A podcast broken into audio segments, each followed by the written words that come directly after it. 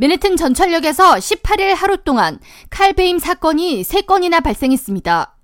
경찰에 따르면 18일 오후 4시 20분경 맨해튼 어퍼이스트 사이드 86스트리트 렉싱턴 에비뉴역에서 19세 여성과 48세 여성이 의문의 남성으로부터 다리를 칼에 베었습니다. 목격자들에 따르면 19세 여성이 다리에 피를 흘리며 도와달라고 울부짖었고 피해자는 아무 이유 없이 공격을 당했다고 말했습니다. 이후 약 15분 후인 4시 35분경 맨해튼 시청역 4번 열차 내에서 28세 여성이 역시 의문의 남성이 가한 칼부림 공격에 다리에 깊은 상처를 입었습니다.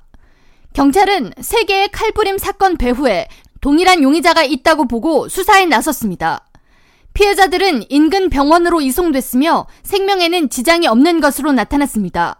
한편 17일 오전 2시 맨해튼 유니온 스퀘어역에 진입하던 4번 전철 내에서 32세 남성이 칼에 찔려 사망하는 사건도 발생했습니다.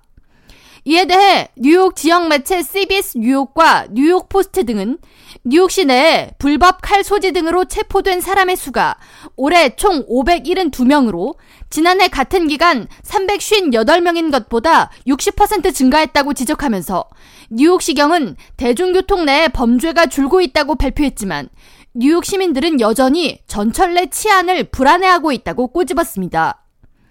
뉴욕시경이 이달 초 발표한 뉴욕시 주요 범죄 증감 자료에 따르면 지난달 기준 살인 사건은 총 32건 발생했으며 전년 같은 달에 48건이 발생한 것과 비교하면 33%가 감소했습니다.